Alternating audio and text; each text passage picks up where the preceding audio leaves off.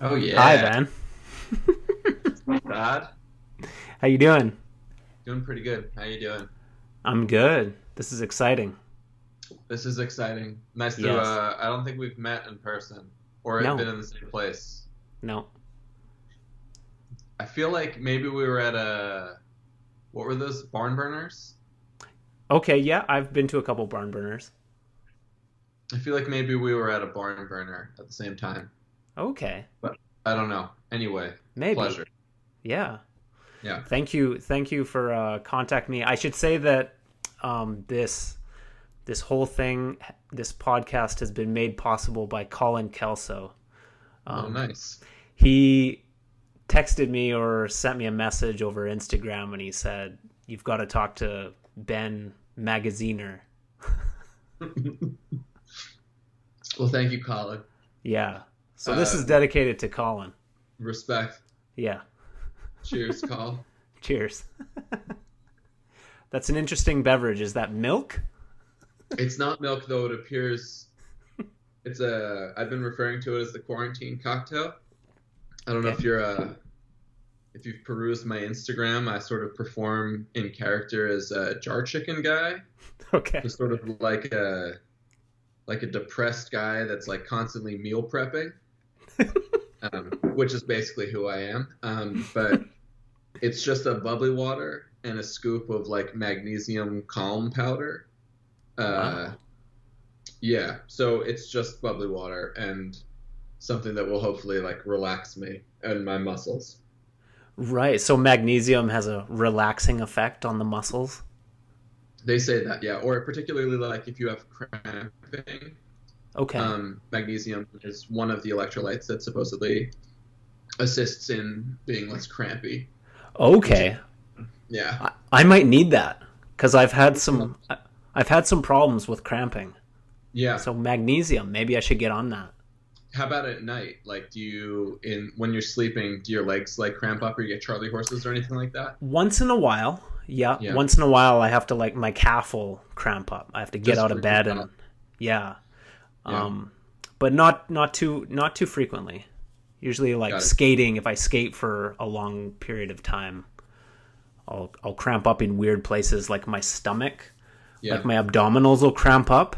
It's really freaky. Like it, it's really painful and uh, it's kind of debilitating.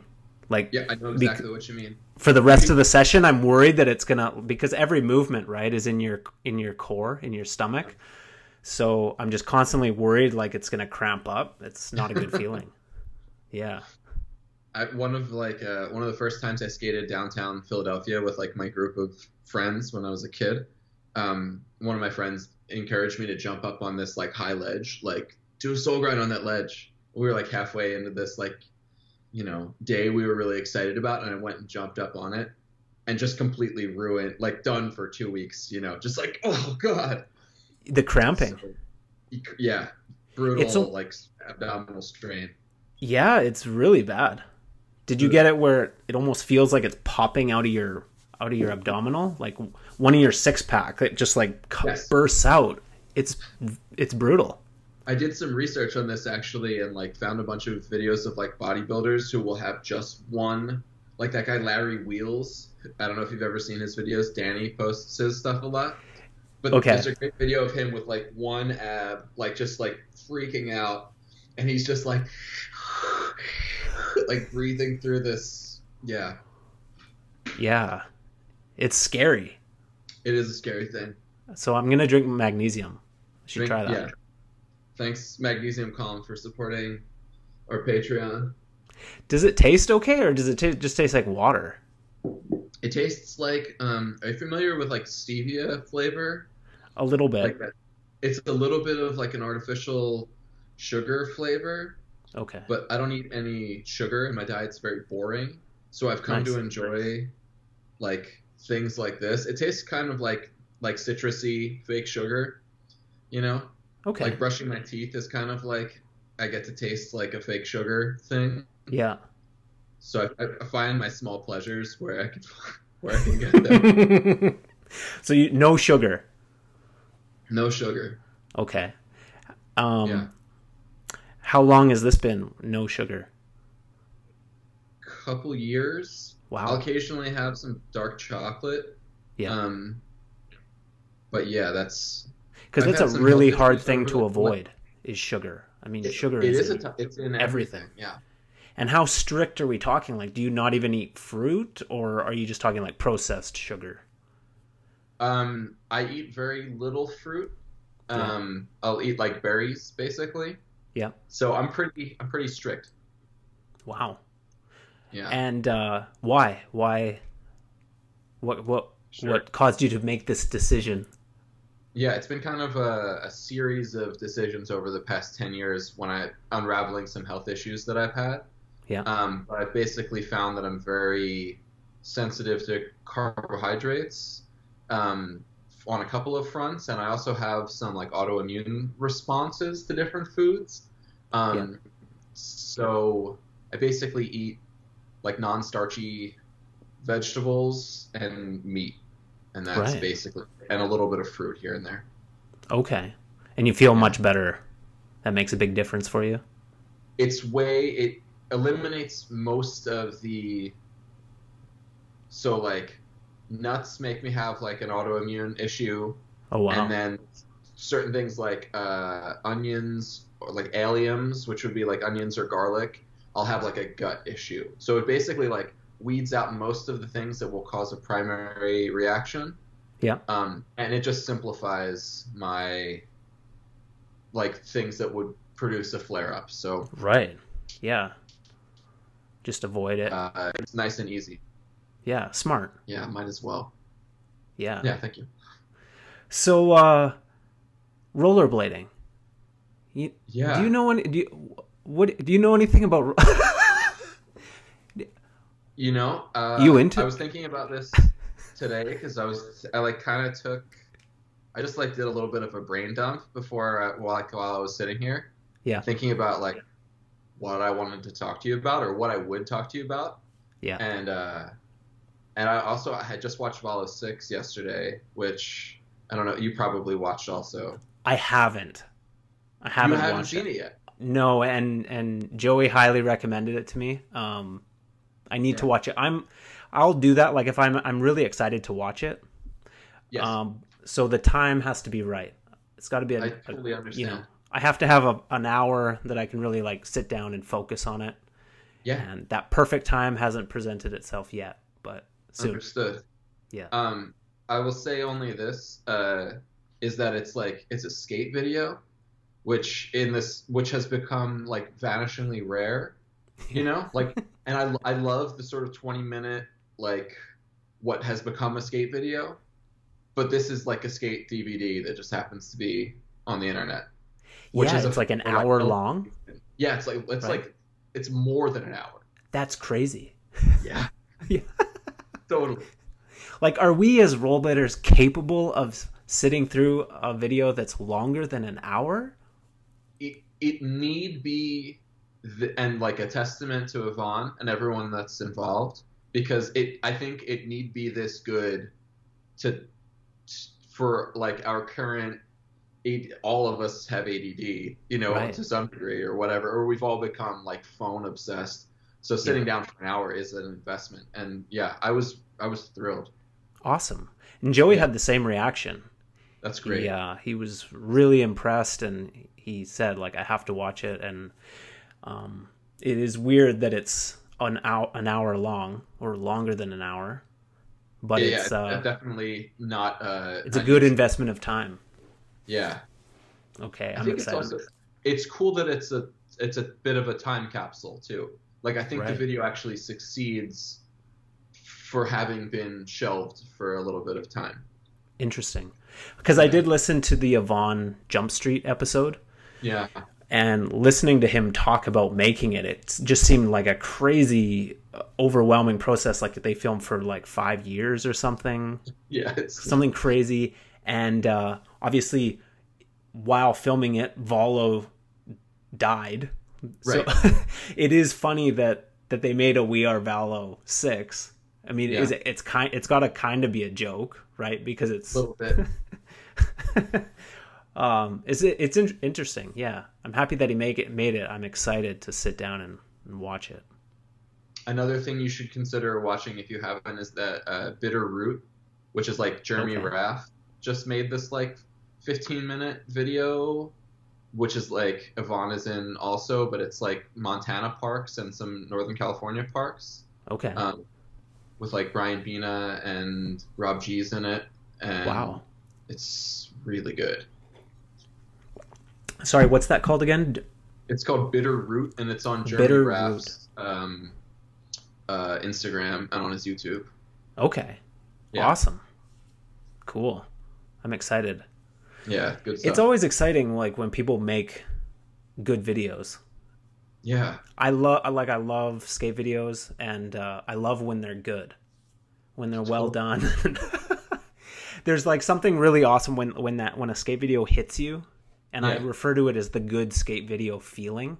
yeah, Like that feeling is legit. Like it's awesome. It's you know, you can't even you can't get it in a movie or anything else other than a, a good skate video. yeah. So Well, also like maybe you can relate to this, but having grown up during the bo- like skating boom, I remember when like waiting for Drip Drop to come out, which was like, like I was trying to get that like mind game fix, you know, where I was like, like I, I want to see a video that like fucks me up, you know? right. Right. and I realized that like God, I felt so fuck. We were so entitled to like great skate content, Yeah. you know, because it was just like dumped on us for years.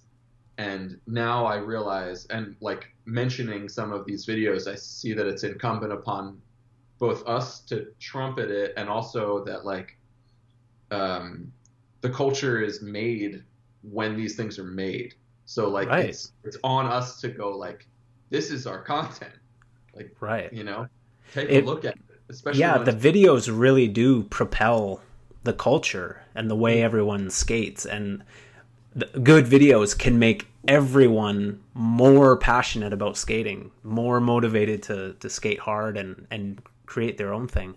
It's funny that you said that um, that we were spoiled. Um, be- in a sense you're right. We were spoiled by high quality content. We weren't spoiled by the quantity of content that we have now. Now we're spoiled by the quantity and not Yes.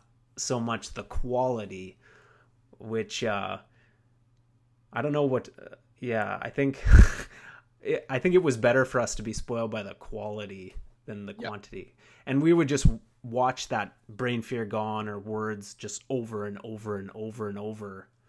Yeah. Um, still I still watch It was- that.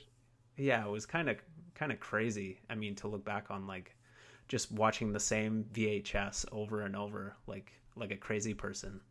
Yeah, um but it it it shapes it sh- i think it it shapes people in a really good way because i've always thought about like all the time you spend watching those skate videos that was time that you weren't watching like some network sitcom with advertising and all of that. Like it i don't know it sh- it shielded it shields you from from all the bullshit that can really influence you in the wrong ways i think totally.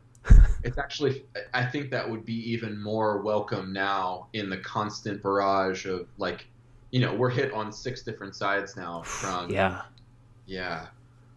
too much. I sort of live with like audio content going on around like headphones on, listening to YouTube video or lecture or audiobook or like, you know, yeah me too. any one of those could be a, a funnel for ads.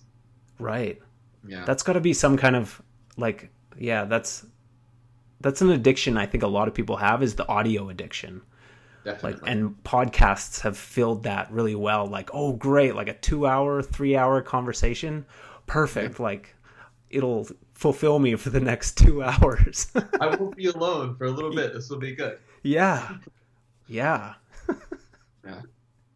we don't like silence it's sort of a new thing for me, like a new-ish thing for me. I was in a very long-term relationship that ended like a year ago, so Yeah. I've been like enjoying being alone more. But definitely, there's a part of me that like sees how my parents became like. Like I remember going back to my parents' house after I moved out, and just the TV would be blaring. I'm like, Who, no one's fucking watching the TV. Like, what's going on here? and I've sort of become like phone guy with like right. what kind of it's sort of the like I think podcasting as a medium is a is an incredible medium that I'm interested in, and it also creates a really banal like shallow, you know, espe- like I hear it a lot in comedians podcasts, especially in this quarantine era, which has become kind of like. Oh, I miss I miss going out to the club and like doing comedy. Like, shut the fuck up, dude. like, say something that means something. Right. You know, you're fortunate enough to be charming enough for us to like listen to you, but you have nothing to say and you're just cyclically talking to each other. Just whining. Yeah, I feel a bit like I've seen or listened to every podcast. Like I think I've seen them all. You know, All of them. every to the last one. it's almost like podcasts are becoming kind of like porn in the sense that like do we do people even need to make more podcasts there has to be like a plenty. gazillion hours of podcast material Yeah, you would you couldn't listen to it all in your entire lifetime yet Right. there's more being made it's it's like but i but there's people that are interested in talking to other people and sharing new ideas so it will never end it's true. I think it's also in a like one distinction that I make in media that I'm listening to is if it's overwhelmingly topical, I try to avoid it. Like if it's hmm. you know a, like up to the minute, we're talking about what happened today. I'm kind of like no. If it's something that has like some meat to it, like something that sticks to the ribs, something that has like some pedagogy, or something that's sort of like classic, then perhaps there's something to it, um, and might be worth the time spent listening to it. right you just said a very interesting word and and it jumped out at me because it was in the text that Colin Kelso sent to me and it, he Ah. said something so you said pe, pe, pel sorry what did you say pedagogy pedagogy Yeah, so pedagogy is kind of like the um a sort of like well-trodden approach to something. So like um like if you were I play music, like I play classical guitar and viola. Both examples of like like classical music is a field that has like a deep pedagogy mean meaning like right we do this thing in this way for this reason. Like, for instance, in an orchestra, everyone plays right-handed because they demand that all the all the bow, everyone that plays a string instrument plays right-handed because they demand that all the bow strokes go in the same way. There's like an ordered approach to why something occurs. Um, interesting so like figure skating for instance has a deep pedagogy. A great parallel flight for our kind of because many of their movements are very similar to, similar to ours, but we're a far more we have a way more primitive approach, um, meaning that like you know we decided what the postures were and we kind of just went from there, whereas figure skating has you know coaches and um, uh, a deep competitive component that kind of like orders the uh, the sport from top down. You know, we have a competitive component, but it doesn't it doesn't speak much to like where the skating where real skating is. You know, Um, right. Yeah, do you think that's a that's a good thing for for skating like the way we experience it? Do you think it could use a deeper pedagogy? I think it's a great question to be asking about skating right now, um, and I think you guys should be credited for some of the like. I took a lot of inspiration from you guys in your like uh, optimism about what a an excellent time it is for skating over the last couple of years, um, because I didn't. It took me. It took me a little bit of time, I think, to get on board with like uh like postmodern skating i guess you know actually i should sort of i should maybe back up a little bit and explain like my first i've been an admirer of canadian skating for a long time. Um but me too. first- yeah. Um my first like skating in Canada experience, I came up to Vancouver and just stopped by a Shop Task and uh, saw Leon and and Danny, and they were both like very welcoming and came skating with me and my friends the next morning, and then I came out with them to like. Um, I don't know if you, like Chris Nema used to host like Yep. Sunday night at the uh, who was one of my camp counselors at Woodward like many years ago. Nice. Um, anyway, they were hosting. Shout out to Chris Nema, legend. Big shout out to Chris Nema, a total legend. um, they were hosting these like Sunday night skates, and Chris was like spinning records, and people were like, you know, um, skating cones, and like they like people were on wizards, and they had uh, like slider bar, P rail, uh, you know, out, and like I had a little bit of like as a as a like a like a Philly rollerblader, uh, like like a fucking try hard. I had a little bit of like my Grinch like heart crack moment where I just saw all of this like this big accepting force, this like uniting force where like you know like skating in the early 2000s in Philadelphia is was hilarious because you you wouldn't even like you only skated with your friends. You know, Wow. there'd be like you'd see other people that you knew that were rollerblading that did the same thing, and you were just like, "Nah, we don't fuck." with just a, a lot of uh, a, a lot of like um, divisive energy, uh, which has its merits too. But yeah, anyway, to wrap this back around to this question of uh, pedagogy currently, is that like I think the last couple of years and Instagram as a technology has been a very like um, uh, like access has increased. Um, skating has become more accessible as a like like hmm, more things are considered aggressive skating now, or more th- our kind of skating, right? Definitely, yeah. like from Robbie Pitts to wizard skating to like slalom kind of movements. Like there's a lot of things that al- that make skating a little bit more accessible to like Diverse. kind of movements, right? Yeah. It's like it's not just like fish brain on a drop rail. Right. Um, and I think this is a generally a good, um, has been a good thing. But I also, I think sort of the only voice that we hear on the, the like conservative end of where skating needs to be is like uh, people that are like fucking Jeff Downes made that post the other day. where it was like, remember when like skating had standards or what? You know, like Right. which is like such a boring perspective right. uh, that, that it's like if it's not a hammer, it's not a trick. Um, I think finding this balance between like allowing new interesting movements that are a little bit have more depth than like because if you look at our sort of canon of of pedagogical movements, right? Like soul, top soul, all of our grinds, you know, excluding things like tabernacle and sort of the weirder grinds. Even you can even make a case that like many negative grinds are like non-canonical.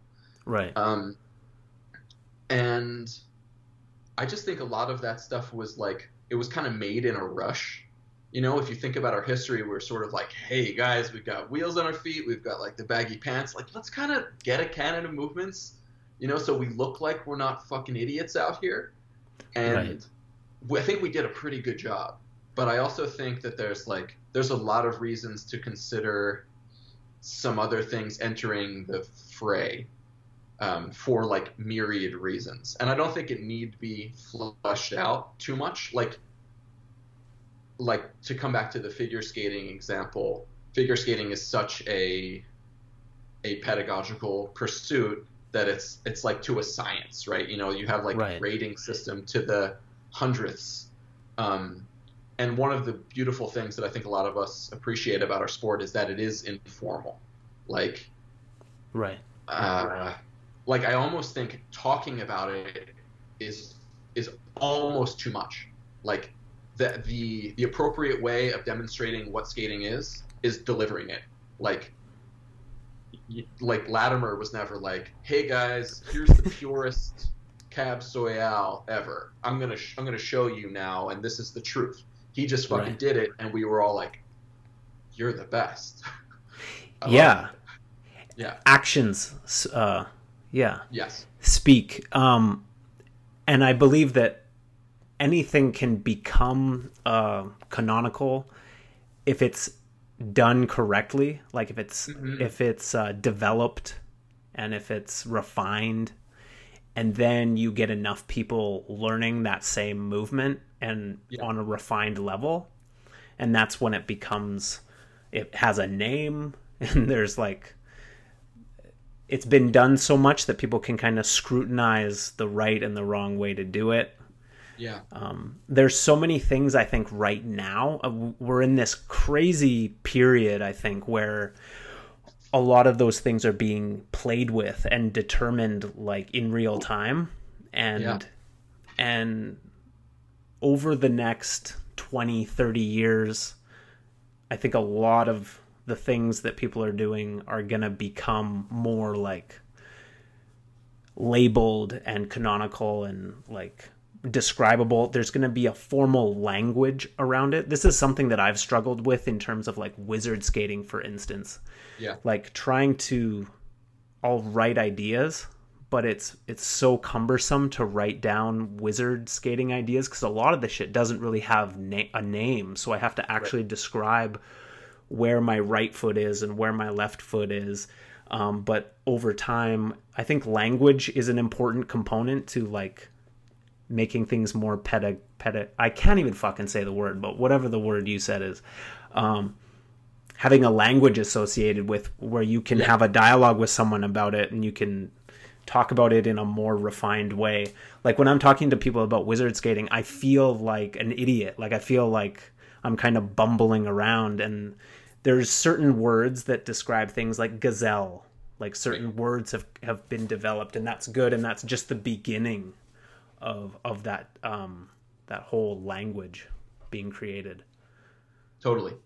so important. But Yeah. we are at this we're in a, in a primitive stage. And i think in in in in a way we have to accept that because i mean it, we have to start somewhere. We're young right? Like figure skating for instance is decade has decades of history and development and kind of flushing out what's possible and it's very rare that there's new movements kind of innovated in figure skating right? They're kind Yeah. of at that point like they've figured it out.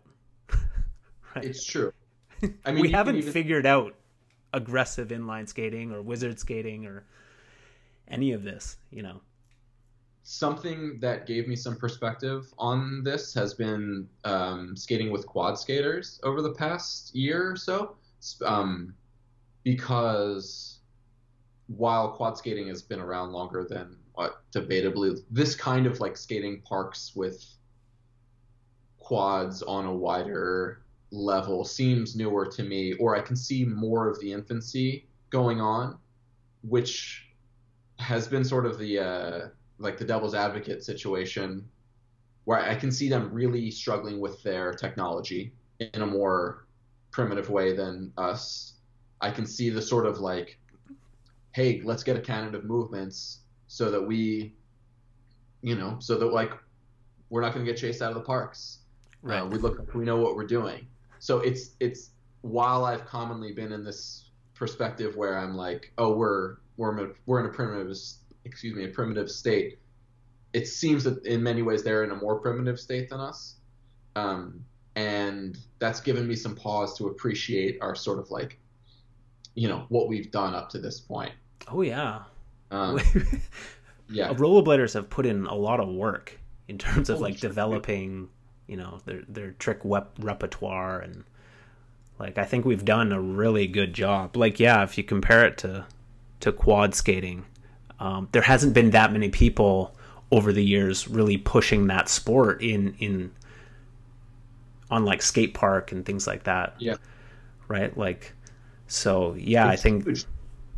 Even though it's the technology's been around for a long longer period of time like we've Yeah. developed rollerblading a lot more than quad skaters have i hope i'm right about that i hope i'm not I think we're both a just little bit less educated hopefully I'm not just less educated on quad skating because that's true for sure. But yeah, I mean, I would say the same for myself. I'm not like a, a scholar on the sport, but I've done a little bit of research and like I'm uh, a big fan of Brian Wainwright, uh, Yep. the like crab stance guy. yeah, Uh, also, like one of the few people that mentioned like I remember reading things about him early on doing like training outside of skating for skating, um, which has been another sort of layer that has informed my skating over the past couple of years of like how to maintain capacity over time. I, I worked at a gym for the past few years with a I Okay. ran a gym with a few people in town.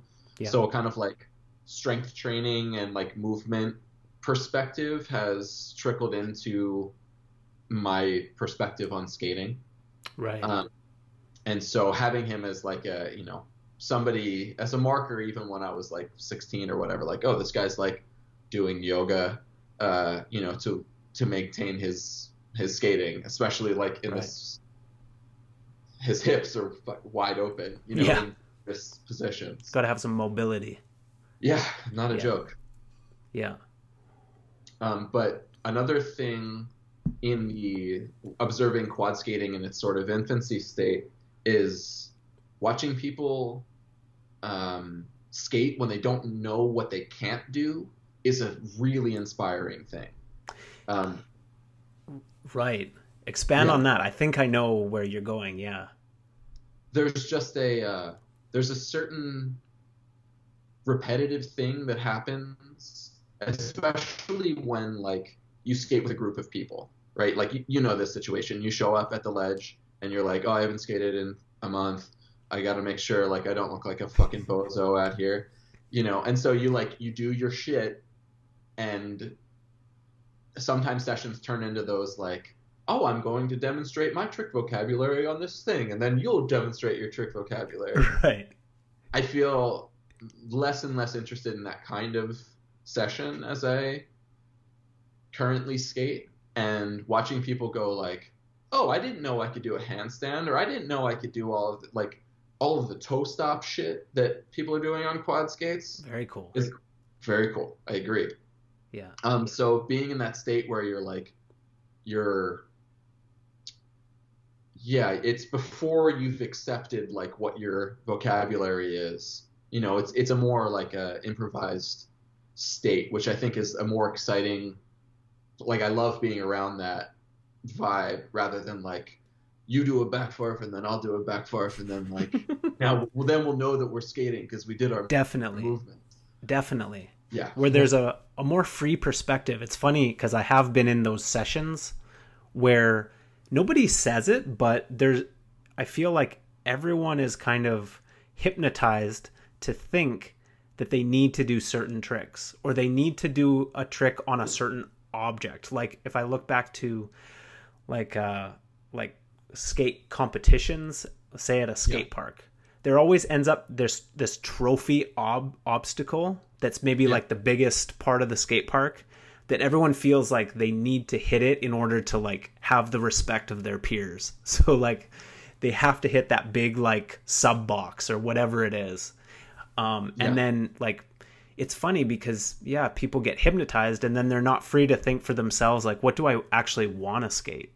You know, and then there's what you're saying there's those sessions where you just feel really free to like do exactly what you want to do and you feel like people are going to accept that and be stoked on it. It's a much Yeah. healthier kind of approach. I think, and even like the worst example of the skate park or the skate competition trophy is the jump out of the park. You know, right. as the person who's jumped out of the park, and also big respect to your legendary 720 out of the park. Um, I do But, yeah. really like jumping out of parks. Uh, Sometimes, like if there's a nice setup for it, like I Yeah. I, I watched uh, Basement's new edit, and Mar- Marciano Anthony Marciano does a really nice 540 out of the skate park, and I was That's like really- jealous at how perfect like it looked like such a nice launch and such like a nice like it was like perfect right yeah, and sometimes those launches out of the park they're just like begging for it They're just like, Totally. do this. you have to do it. There's like the the five percent motocross in all of us, right. You know, yeah. like even as skating develops and there's like footwork, there's still this like how much of like a metal militia uh, motocross dude am I? Because Yeah. he's he's in there a little bit. A little bit. Yeah. He exists. Um, yeah, the the maybe one additional thing I wanted to add on this pedagogical conversation is the notion of like uh, thinking about skating sort of like an economy um, has been a, a a a way that's informed my like what movements I'm interested in or what like qualities of skating I think are valuable. And um, you know people are con- like the argument always seems like let people do whatever they want or like if it's not super dangerous it's not a trick. Where like you can find like i saw this video today on some i think his instagram handle is like ninja korea or like korean ninja. And it's some guy on like a pair of bad rec skates with a brake. And he's one of those like parkour guys that like is just like walking on the top of like a high building you know with like a, a selfie stick. Yeah, yeah. And he jumps from one building to another. He's not a skater, like obviously not a, a skater. And he does it on rollerblades. On rollerblades with a brake on it, and like, like he makes it by like an inch. Like it's Oh. it's fucking horrible. Whoa. Anyway, I bring this up because like, you can find you can find people willing to do dangerous things all over the place. Like it's not a rare commodity within our or even with our and you can also find lots of this sort of you know general skating but like things that have this this middle ground qualitative experience where like i don't know it's sort of the wrong word but like when grace is kind of present you know or a Right. certain kind of control like you can just see Yeah. it that i think pursuing that like that rare middle ground where like it, it need not demand this this danger quotient um i think of like the example i was using was like louis zamora topsoul at sports and music festival do you remember this movement by any chance I th- was it uh, where he he did kind of a gap to it, yeah yeah like from a bank. totally Yeah. and he slides really far that was like Yeah. the first time i remember it being widely displayed like oh that was like you didn't have to skate that Undeniable. that was like controlled interesting use of the technology like staying in touch with that component of what we're doing is more important than these uh, edges the uh, what's the word i'm looking for the imperatives of the conversation being like make it accessible or make it risky you know it's finding that rare commodity in the middle where something like grace or control is demonstrated Right. I think grace is a good uh, word to describe it. Yeah. It's sort of like a it's kind of a hard word to uh I think it's sort of like it can be triggering in some ways where people are like I'm not trying to be graceful like I'm trying to be like you know It's funny to Uh, think that someone would like take offense to being called like graceful. I know many times in the skate park, people have said to me, like people I don't know, they've said like, like it looks like you're like figure skating, and they're not Yeah. saying it as like a, they're not saying it as an insult. right They're saying it as like you you have like a crazy amount of control, like yeah and I don't take offense to it, even though like some people probably would, like being called a figure skater. right I'm like, yeah, I thank you. Yeah, it's uh interesting aside, I went on a date with a figure skater like a year ago and I was like excited to be like, "Yo, we both like skate," you know? She was totally like not did not She- think rollerblading was remotely interesting. uh yeah. Yeah, I just thought I was like, "Oh, this will be a great like commonality between us." Right. You know, but she was just like she kept showing me clips on her Instagram and was to- thought our skating was like not like it wasn't even real. Just trash. Total complete trash. trash. Yeah. That's really funny.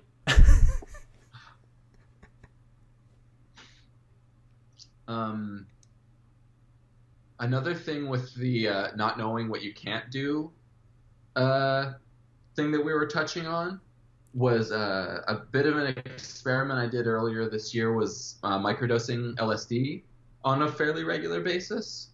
So for Right. like every three days, I took like a tenth of a hit of acid, I guess it would be. Uh, Wow. yeah, less than that. Yeah. But um, I did a fair bit of skating during that time, and that was the best part of it. Was like I wasn't so. It's it's basically like a sub perceptual dose, so you're not really feeling anything. You just kind of have a little bit of like. Mm, everything's a little bit glittery, and there's sort of like a wind at your back, you know. right. If you understand, if you get my Little energy and yeah. yeah, you're a little bit like, this is wiggly. Um, yeah, but it was a joy to show up at some kind of session and just feel like I, uh, for a moment, like when you're about to do your first trick or just like rolling around, there was like someone speaking to me that was like, you could do whatever you want right now. Like, Ooh. you don't have to do like a warm up back rail or whatever, or like just like remember you could do like nothing is outside of your potential. You could do literally anything right now. Um, Wow. Yeah, and not. It was just a really nice suggestion. That is that's have- such an obvious and powerful Yeah. thing to think right when you start skating. And it, it's just so true and so basic, but so like if you could actually harness that mentality, Right. you know, when you're skating, you're going to have a lot of fun. Totally. I had sort of the opposite experience recently. I've skated my first like dudes cram and no approach down rail and like take a couple steps and skate Oh, down rail. yeah. um, which was re- really fun, by the way. Something I haven't done in many years. yeah. But it it reminded me of like so much of my teenage developmental uh, experience actually occurred skating down rails. You know, and bear with me for this for a minute, but like. You show up at the down rail and you're like walking up to it and you're like, oh, this is a sick rail, cool. You're you're optimistic, and then Yeah. you like put your skates on and you come up to it. Everybody suddenly like, everybody turns into golfers. You know, they're like, oh, there's a crack here, or this thing sucks, or the one on the right's like a half an inch higher. You know, and then my pattern is be scared and then diminish myself. You know, like ceaselessly, like you suck, nobody likes you, fuck you, you're scared. Um, and I started doing that again, and I was like, hold on a second. Like I've gone to way too much therapy to like unpack this process of diminishing myself to do something. That's And, interesting. I, uh, so you I would just- diminish yourself. Yeah, I, I like. I learned it as a really powerful technique where you know I would just basically be like, "Fuck you, do it. Fuck you, you suck. Fuck you, you know," and then you would eventually do the thing that you're afraid of. But by the time you do it, you're like, you feel like such shit that you know you, you didn't real like the exchange sucks. Um, and I found myself in my like later 20s, like I would employ this tactic in places where it didn't belong because it's, it's like adding it's like a turbo button to get something done but like Right. i would be like laying you wake up in the morning and it's like get the fuck out of bed you like piece of shit you know and it's like wow really don't need to be i could do this a little bit more i could treat myself like someone uh, that i care for rather than Right. Be a bit more gentle with myself. yeah But it would work for yeah, for certain things. it works for a while but i think it's got it's not a long-term strategy right. It is interesting that we have we de- we all deal with these different voices in our head. Like you have the voice that's like you fucking you you pussy, just do it, just do it. And then you have the pussy. The pussy's a Right. part of you. You have that person like, why are you talking to me like that? I mean, you're right, but like, be be nice about it. We're in this together, you know. Right. Let's let's do this rail harmonious harmoniously. yeah. But it, yeah, um, skating, I find you you compete with those voices. Like I compete with the voice that like is really self-deprecating. The voice that's like you you suck, like you're no good, your style sucks, whatever it is. Yeah. And then I have the other side of me that's like, no, you're fucking dope. You're really dope. Like, and I'm constantly feeling those those two sides Yeah. you know and like the obviously the good sessions are when that the cocky one overrides the the little bitch that's like i suck. I'm terrible. And then you have those sessions where the little bitch takes over and you're like i just want to go home. I, i'm just nothing i do oh, is good you know? I love hearing when people like their own skating, like, or that they have that sort of like, oh, me too. I know that was sick. yeah uh, Yeah. yeah i like hearing that people like to watch their own skating Oh yeah. and I find that yeah, there's a there's a quality I can almost tell like that certain p- people would like watching their own skating. Like I feel like Sean Kelso, even though he's very self-deprecating, I feel like he does enjoy watching himself. Same with Colin Kelso. Mm. Maybe I'm wrong, but I don't think that you're wrong. I just I want to mention. I think Sean is a really good judge of when when he does something really good. Like, right, or occasionally I'll get like a preview clip from him, and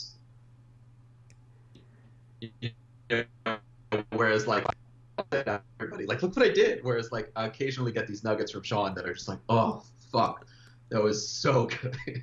right. Yeah. So I, I Both appreciate sides. his discerning. Yeah. Yeah, You both got it. sides. I guess it is good to be a critic of of your skating. Um but I think people can go too far with it where Mm.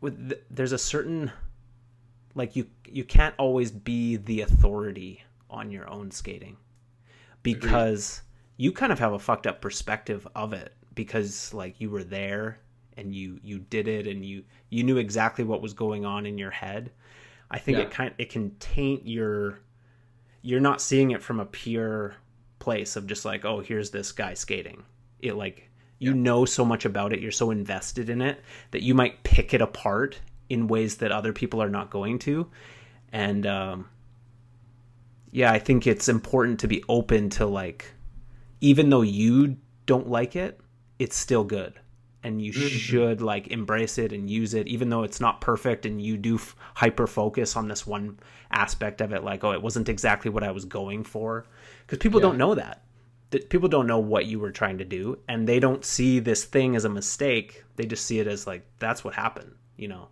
um, Right. that's what he did so like it's an important skill to like own own your shit even if there's that feeling like of n- inadequacy or like even if you're not super stoked on it you should you should always own it because other people won't won't notice that Well, it's like, how do you allow for development too?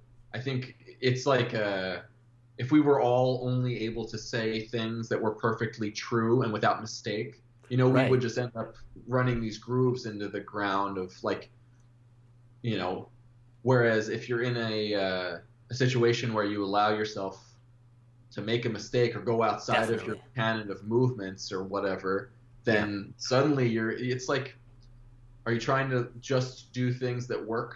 Or are you trying to like toy with some new ideas that might push you in a new direction? Yes. so like how do you make the right kind of mistakes? How do you Right. avoid repetitive patterns? Um, yeah, Yeah, take chances and Right. yeah. Be willing to not yeah like if you're too per, if you're always pursuing that dope feeling that feeling of perfection um, you're gonna limit yourself. You're not gonna grow in like other areas. Because to start anything or to try to like pave new ground you have to be clumsy you have to make mistakes. It's all a part of of the journey. And in skating that's so important to be able to just fuck around and just try shit. Especially I think for the the experienced skater who's like like I'm a good skater, I only do good shit. You Right. know, like I'm I expect myself to show up and do good shit. High standards. It ne- needs to be above knee high Exactly. at all times. Like how do you in that realm, how do you allow for incremental progress? Um, right.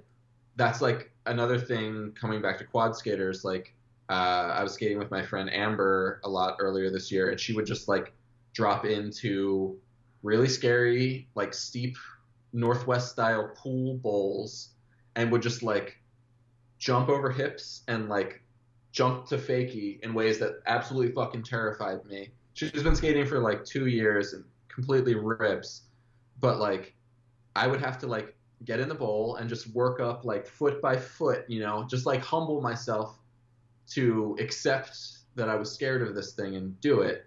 And uh, it would, it, I really appreciated that like, it doesn't always have to feel like it's nothing or you're jumping on the drop rail. Like Right. you can you can work at this layer where you just expose yourself a little bit more to a little bit to whatever the thing that you're doing, figuring out how to just like accept working at this pace where you're you're piling on layer by layer until a thing feels comfortable rather than it's all a fuck it moment, you know. Right. Yeah. No, 100%. As I yeah, as I get older, I'm all about that. I'm all about figuring figuring it out Yeah. like yeah, incremental kind of There's no yeah, yeah, yeah, you don't There was almost like a shame in that. I feel like when we were mm-hmm. younger, a shame in like Right. taking your time and doing things uh, in a safe way. It's like just don't be a bitch, just go for it. But Right. no, it's probably smart to like take your time and analyze, be like a kind of a scientist. Like I've heard, I haven't skated with Alex Broskow, but I've heard people describe him and he can just, he figures things out. He examines the environment and he looks at the angles and kind of can roll it and feel it out. And, uh, being a rollerblader is kind of being a, a, a physician in some sense, like not a doctor, but like a physics Yeah. kind of a scientist of sorts. You're you're playing with angles and you're you're where's the crack? Like where am I going to jump and like am I going to jump right where that crack is cuz that might be a problem. Like kind of you're finding solutions to you're finding the problems that you need to find solutions to and you become kind of like the goal is to do it safely, right? You're not trying to you know, scorpion. You're trying to like you want it to work out. So I think Yeah. embracing that is a good thing. Embracing the the kind of scientific perspective of skating. Can I, I'd like to piggyback on what you're saying a little bit, which is like this the physical, the objective physical analysis of what you're doing. Something I think a lot about is like the metaphysical component of like uh, how to produce meaning out of using these uh, these elements, right? Like right. like how does that crack make the trick meaningful to you because that's like you sort of need to sell sell the exchange to yourself like you know i could scorpion on this but there's something about the way that that crack speaks to that ledge or whatever you know whatever the sort of uh, bargain you're making with yourself that doesn't necessarily have to do with the like just the pure physical act of it it's like right. that's another place where I think skating is happening, uh, where it's like how how are you using this to produce meaning, um, which is you know some somehow distinct from the just like the physical like our collection of like rollerblading yoga poses. You know, Yeah. um, I think the best skaters are doing that too. Yeah, and I think that's a very personal Oh, thing. 100%. And so like for you personally, like do you what kind of meaning do you derive from skating or Mm. like why do you skate? Wow, Todd, we're getting like this now, huh? Um. Well, one thing is that I think it's a really fascinating, like movement practice. having had uh, having touched on a range of other movement practices such as like strength training or yoga, gymnastics, um, rock climbing, dance, like um, all of them sort of like have some component of it where it's like uh, where functional movement happens, right? Where you don't like you don't go outside of what's generally considered um, like appropriate alignment of the body, and Right. then there are like the co- the components of those disciplines where you're going out. You know, you're like this is the place where we might pay a price, right? Where like you know a dancer does a really risky movement where they're like holding someone up and they're extending the spine or something like that, uh, or a you know a rock climber like makes a big jump for a, like a dyno for a hold or something like that. Right, right. Um, And I start I kept toying with each of the you know with the things that interested me outside of skating, but the bargain kept seeming the same, right? Where it's like what movement patterns are you willing to sort of pay a price for? And at a certain point, it I was I think I got frustrated with skating in my 20s where I was like, okay, I'm never get like, you know, people are getting are developing their careers or moving on in their life, and I'm still feeling like obsessed with skating. Uh, and you know, there was a part of me that was like, okay, we got to jump ship. You know, like let's find another boat here where we can use what we learned from skating, but like you know something with a like a future in it, right? Right. Yeah. At a certain point, I'd be I was like, no, I'm a, like I, I'm a fucking skate rat. Like this is I just love skate. Like if you ask any of my friends, I suspect they would describe me as like a fucking skate. And so to come back to this notion of it being a fascinating movement practice is like there's so many of these positions that we occupy that like a royale or a sweat stance or you know any of the positions that sort of put us in these compromised non-functional situations uh, like they can be trained for you know you can like there's a person that i follow is a guy named Ido portal Yeah. like a kind of you familiar with him Yeah. one of the- Amazing. Yeah, totally amazing. Uh, there's no such thing as uh, what is it? There's no such thing as improper alignment. There's like improper, uh, insufficient preparation. Yeah. I So remember this is- that quote from him and that blew my mind. Yeah, Because from a fitness perspective, like it's all about like form and doing things properly and never Right. putting yourself in a compromising position. But it is like an interesting philosophy to think that there is no improper position, just Yeah. improper training or improper preparation. Like there's there's positions you're not prepared for, but you you can prepare totally. for anything. That's like what mobility is. Right. Ido Portal is like hardcore mo- mobility guy. Like he can put his body into such strange positions. Yeah. Uh, And yeah, totally. I did a workshop with him in Colorado a couple years did ago. Did you? Yeah, Wow, cool. it was very cool. That's it was the most cool. physically it was like three days of just like beat the sh- like eight hours a day of moving you know Yeah. just brutal it, total israeli style like okay what we're doing here is like pretty shit but we'll keep going uh, um, anyway uh, the beginning to think that like I, I might not need to feel like skating is something that I just need to let go and it, it might be something that I I need to sort of like integrate into my life for sure. you know uh, I think many of us have this negotiation right like even like you, do you wear when you go skating you probably wear slightly different clothing than you do if you were to go out to dinner or something Very like that. different clothing. Yeah, very. Same. Yeah. Uh, and I think all of us have this sort of like, where do we keep skating in our life? Like, when do I put on the costume? You know, um, It's rollerblading cosplay. yeah, Yeah. Someone that really informed that like uh, helped me think about this is a coach that a strength coach that I worked with in Portland, a guy named Scott Hagness, who's a like I think he's 52 or 53 now, and he's a flatland BMX guy. Okay. Um, and he fucking rips. Like wow. you know, and he trains all the time, and it's clear that the center of his practice is this flatland BMXing. And you know, anyone else that I pursued in the sort of fitness world, it was kind of this rigid like, no, you lift the weights, and if you don't follow the rules here, then like it doesn't fit. Yeah. Um, so this idea that like uh, the the way to maintain a skating practice across time or like a a a moving a functional moving body across time is to do the things that people commonly don't ask of their bodies. Like Right. if you don't if you uh, if you don't use it, you lose it. Was, was that the expression? Yeah. yeah I think that's like one of the. It's such a uh, it's a trope, but that's the way skating is maintained across time.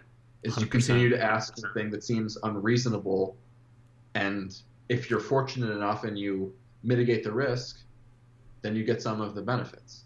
It's true. We're a lot more adaptable than oh, people Oh yeah, remember um, because it's not, it's not easy. It's not an easy path, but the body will respond to things with consistency yeah, and with yeah i've it's so funny because i have gone through the same psychological process as you kind of Mm. worrying that there's no future in skating or there it's not like a it's not a worthy path Yeah. like even in terms of fitness sometimes i'm like i would just be better off if i just you know did HIIT workouts and yoga and Yeah. didn't fuck around with skating because i'm just like damaging my body.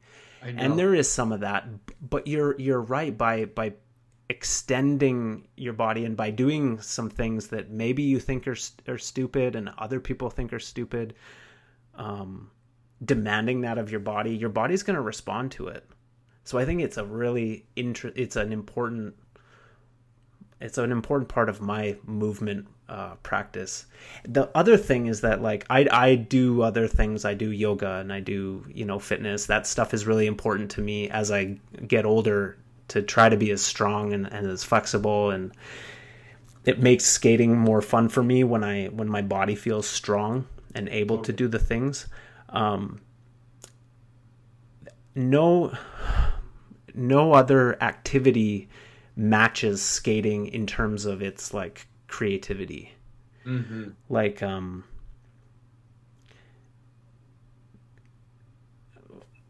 like other things feel so rigid to me and i almost like that they're rigid and, and safe and i'm gonna get a certain result like Yeah. like a certain workout like plyometrics or whatever it is. I'm doing it in a very i'm trying to control my body and trying to be as safe as possible. And then when i skate it's my chance to get as wild as as possible and, and creative.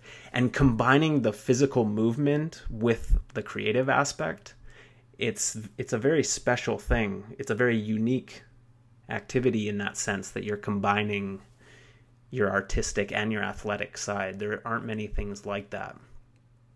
No, certainly, and yeah, we're, we've always we've been sort of alone in our discipline for a while.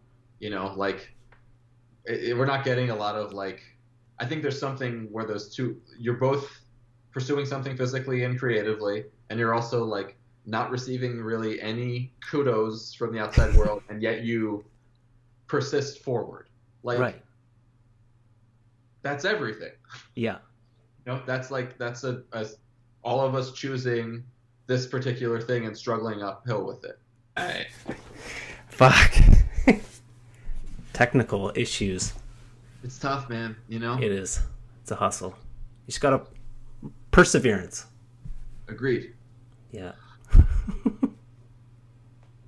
Um, we were talking about repetitive movements and spe- oh specialization, like right the uh, kind of recognizing that as like as skaters, I think many of us are like, yeah, we're uh, we're bought in. Like, I'm I'm here to pay the price for Right. this experience.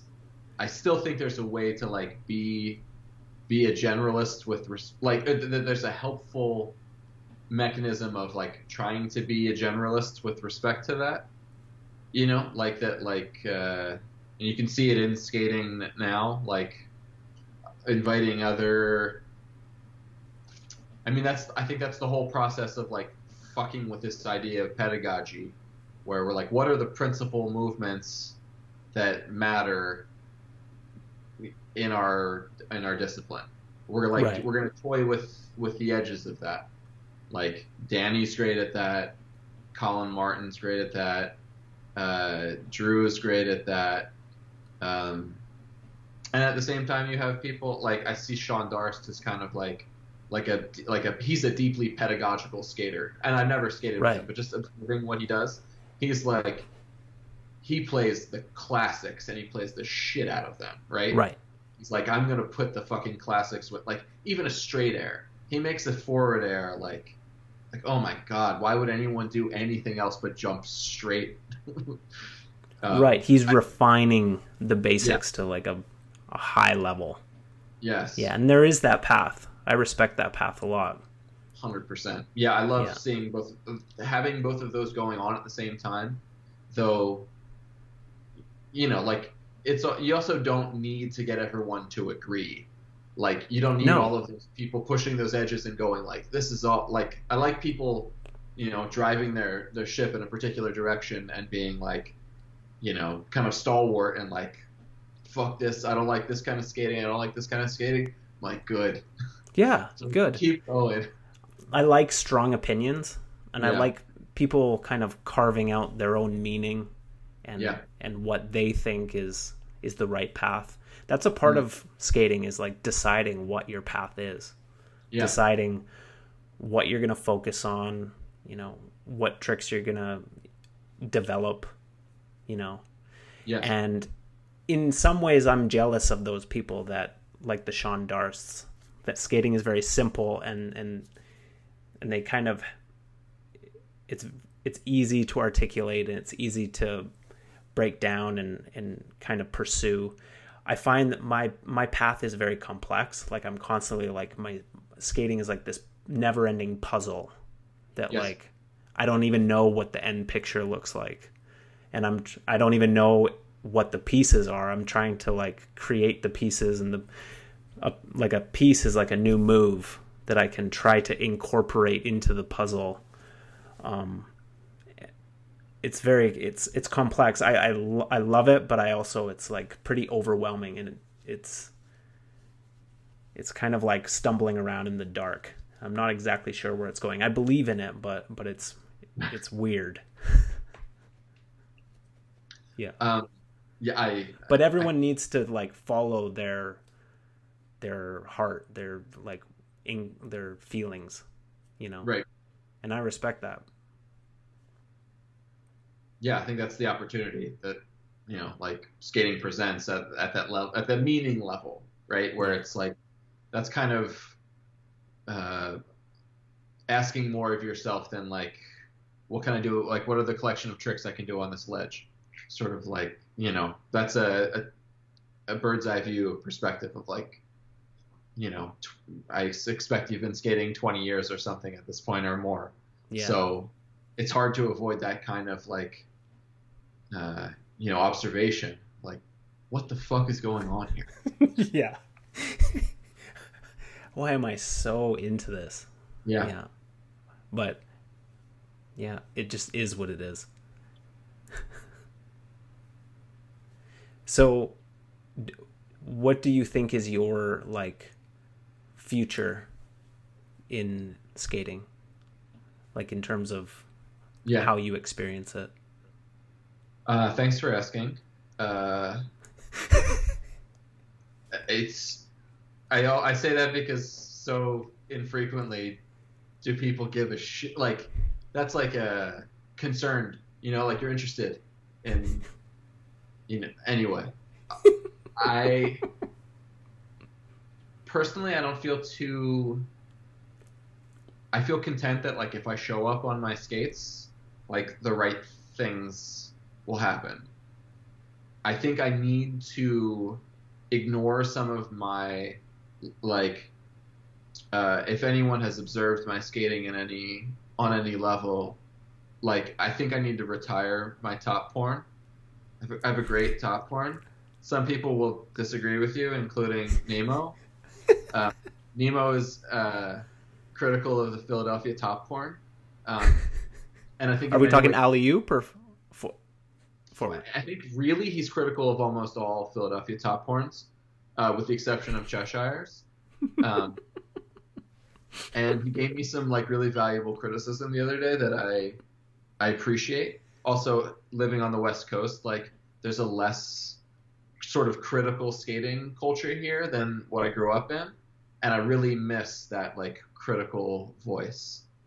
You know, uh, so I think I need to avoid some of my uh, classic tricks and just expand my vocabulary a little bit from a, like a like a technician standpoint. Um, Okay.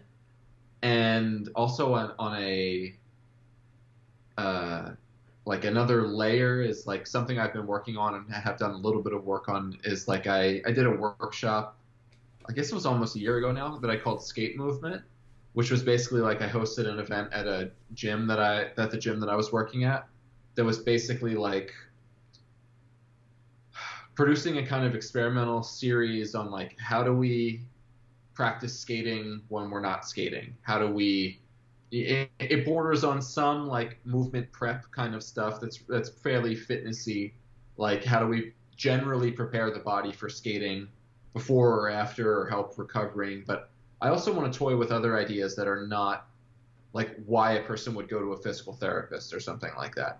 Like how do we toy with like ex, um, expanding our capacity to improvise? You know, toying with like kind of creative games. Um, and so I'd like to actually expect myself to produce some content on that. Um, Nice. And yeah, just like contribute a little bit more um, explicitly. Yeah. Because I, uh, you know, I talk to like many of my friends in these little group chats. Um, but there's a lot of people that are returning to skating or just starting skating and i've been sort of like a um you know like as kind of skate scholar and like troll like i think probably many people know me in skating because i've just been like uh making fun of people on the internet for a really long time yeah. Shout out jeremy townsend he and i have like a i don't know 17 year beef at this point Uh, yeah, I've just been brutal to him over the years. I mean, he's been such a good sport. I want to say, like, J J Town, like, thank you. You've been like really cool, and I've been just fucking roasting you. Shout out J Town. Yeah, yeah, you know, you know. And we'll put up his Instagram in the show notes. Um, so yeah, but I think there, I think uh, there are things worth saying about the skating that's happened and the skating that like should happen that I For can sure. um, that I can articulate. So I'd like to expect myself to do so. Um, Yeah, and and you've you've had a long uh, history in skating, and you've had an interesting kind of, you know, your experience with with fitness and and kind of uh, looking at skating from that perspective um, is interesting. So yeah, you do offer a lot of valuable kind of thought and commentary, and yeah, it'd be interesting to put something together um, that was kind of structured and kind of offered something like this. Was it a, like a uh, like a lecture that you put on? It was kind of like a like a brief talk at the beginning and then there was sort of like a, a physical you know we would go through like a series of different um like drills would kind of be the way to dr- drill is sort of uh, an insufficient word but that's kind of the idea. It's like a, an experiential thing. I and mean, was it with skates on or off? This one was off, but Yeah. I I think I think there's room for that. I think it's just like that. I don't know that that's necessary until you know, in this vision that I have of it until kind of like later on, or in very specific ways. But Yeah. yet, when I hosted that uh, workshop, uh, the world was kind of different, and you know, people could gather uh, in physical form. So the idea that I had at that point was to, you know, maybe mirror some events alongside like Blading Cup or Winter Clash or you know things like this where you could link into it and, and host an event that people would want to attend or get excited about. Yeah, Um, I love that idea yeah. of you know having com- kind of a structured, or even attempting to structure kind of like a, a even a warm up. Like what would Yeah. a what would a classic skates off, maybe skates on warm up look like, and what would a kind of if if you looked at a session as more of a more like training, like Yeah. if you had like kind of a training session, what would the classic movements be that you would want to cover in your training, and how could you kind of structure it and like even like yeah, I like getting that conversation going. Even if it's mm-hmm. not perfect right off the bat, and other people can comment on it and add their two cents, or maybe add movements that they feel are important, or Yeah. people can customize it. But having kind of a basic structure would be helpful for people. It's just an Yeah. interesting thing to think about. Well, think, I mean, very fundamentally, like one of the situations that we're in, like a skating posture is knee over toe, right? Like when you begin to enter a position that looks like you're skating, that's when your knee goes either to your toe or beyond. Um, Right. which like in to lots of uh, general generalist like physical sensibility, we've been told don't bring your knee over your toe. Right. So like from the very beginning, we're doing something that you know someone might look at and kind of go like, oh, I don't know if that's a good idea. Yeah. Yeah, So doing it in the like, we can do it in the, do the incorrect thing in in a good in a more correct way, or Yeah. prepare the body for that. Totally. Yeah. That's an interesting uh, path. Interesting I- I- discussion. I think it's. I think so much of the interesting skating over the past couple of years has come from elder statesmen in the in the scene too. Yeah. So, I think the prospect that uh, that it's like it's the duty of, of love, like you described, like this idea that like skating produces this idea that you keep everything else in line so that you can continue to skate yeah. like the onus is on all of the people that are you know 35 plus to like keep their shit together so we can continue to see your skating yeah. it's like there's like hidden there's hidden stuff that we want you know when you're like the, the price you pay when you're say we're 50 and you've got an idea but like you know you don't want you can't fall on your wrists right like i experience that a lot lately is like i real like i cannot fall on my hands or they're going to hurt for three weeks Yes. so I think there's there's potential for like uh, for really special things to come out when the price is is high. You know, to like get your idea out. That's actually like a furnace for really fascinating skating. For sure. Yeah. Yeah. Yeah. This was a. I, I really enjoyed talking to you. Yeah. should. I. I'd be into doing it again. Actually, for sure. Yeah, I'd be uh, sorry if I rambled. Uh, No, I- that's great. That's what it's. That's what we're here for. yeah. Is rambling. Um, I sh- I was thrilled to talk to you, and I uh, have been a fan for a long time. Uh, I don't know if you, Selwyn Briggs bought Cirque du Soleil in like 2006 Oh in wow. Philadelphia, and we Yeah. had like like a sort of premiere at our house, Yeah. which we were like just thoroughly enthused by what you guys were doing Nice. and I love to see that you're still skating and still producing really interesting skating and and even more than that like I just want to commend you guys on like uh, I don't want to blow smoke up your ass or anything here but bear with me Keep it Like, coming. okay You- Keep the uh, flattery coming. you guys have contributed in ways that like I, I never would have I don't think I could have expected at that moment um, by opening things up with all the many of the different kinds of movements that you do inviting wizard style skating in. Um, I just think you should feel proud. So Awesome. uh, Thank you. That's thank very you. nice. Yeah. Yeah. yeah. this was a great chat. Um, yeah, really thought provoking stuff. And yeah, I'd like to definitely like to do it again. And Sounds- sorry, you're in uh, Washington? I'm in Portland, Oregon. Portland. Okay. Yeah.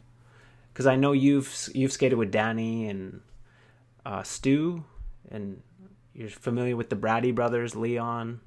Yeah, I think I might go so far as to say I'm a member of Express. Okay. Yeah, Nice. Cool. Oh. yeah. That's exciting, and you should be proud. Todd, I I am. I fucking love those guys. Yeah, the Express dudes are incredible. It breaks my it sincerely breaks my heart to not be able to travel to Canada at the moment. That's uh, it's Yeah, that my sucks. favorite place to be. Cool. Yeah, Well, maybe uh, so when you come up to Canada, we'll uh, meet up, go skate. that would be great. Sweet. Yeah. Also, if you, uh, I'm thoroughly ready to sacrifice my American citizenship. So if there's any like uh, female Canadians that might be listening to the podcast that like Definitely. a hey. sort of middle-aged Jewish guy with like really good eyebrows, Yeah. let's lock this down. Um, and you know maybe I can move up to the Great White North. Ladies. Yeah. Sorry. No, that was good. that was awesome, Ben. Thank you so much for doing this. Yeah, you've been great. Thanks, nice meeting you. You too. Peace. Have a good night. You too.